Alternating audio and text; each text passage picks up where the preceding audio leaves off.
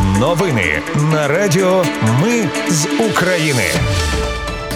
Вітаю, це Радіо Ми з України. Мене звуть Анастасія Вихор і Ви слухаєте головні новини ночі та ранку 14 серпня. Російські війська обстріляли Запоріжжя, Одесу і Херсонщину. Є поранені. Українські війська мають успіхи в селі Урожайне на Донеччині. Сили оборони за минулий тиждень звільнили три квадратні кілометри на Бахмутському напрямку. Низка поїздів найближчим часом прибуватимуть до Києва зміненим маршрутом із затримкою. Про все це та більше слухайте за мить у новинах на Радіо Ми з України. Російські війська вночі вдарили ракетами по Запорізькому районі. Двоє людей загинули. Ще трьох вдалося врятувати з під завалів. Про це повідомили в МВС. Зруйновані чотири будинки.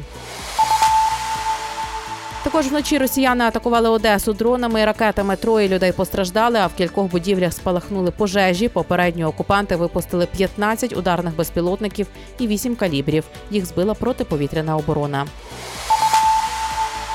Вчора на Херсонщині росіяни вдарили по селу Станіславі з реактивних систем залпового вогню. Загинули дві людини. Там також є поранений. Ще через обстріл широкої балки загинула ціла сім'я. Двоє чоловіків, жінка, а також дитина, якій було 23 дні від народження. Хлопчик 12 років помер в лікарні. І вже вночі росіяни обстріляли житлові квартали Херсону. Двоє чоловіків отримали важкі поранення. Жінка травм середнього ступеня тяжкості. Постраждали, госпіталізували. Повідомив голова Херсонської обласної військової адміністрації Олександр Прокудін. Повітряні сили збройних сил України підтвердили, що росіяни запустили 15 шахідів і 8 крилатих ракет калібр. Всіх збила протиповітряна оборона. Вранці, 14 серпня, на Бахмутському напрямку зенітники збили російський вертоліт К-52 алігатор. Його вартість близько 16 мільйонів доларів. Українські війська мають успіхи в селі Урожайне на Донеччині. Про це повідомили в Міноборони увесь минулий тиждень. Там і в районі берега річки Мокрі Яли відбувалися бої. Район укріплення російських військ 12 і 13 серпня почали з'являтися повідомлення, що росіяни звідти відступають. Сили оборони за минулий тиждень звільнили три квадратні кілометри на Бахмутському напрямку. Про це повідомила заступниця міністра оборони Ганна Маляр. Загалом на південному фланзі Бахмутського напрямку звільнено вже 40 квадратних кілометрів території.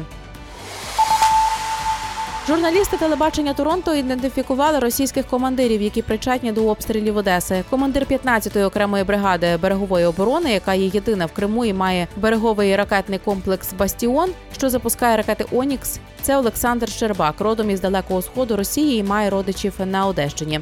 Начальник пускової установки і командир ударної батареї Бастіону Олександр Вавілов. Він керує запуском ракет по Україні. а Олександр Мамлін відповідає за те, щоб берегові ракетні комплекси виводили для пусків.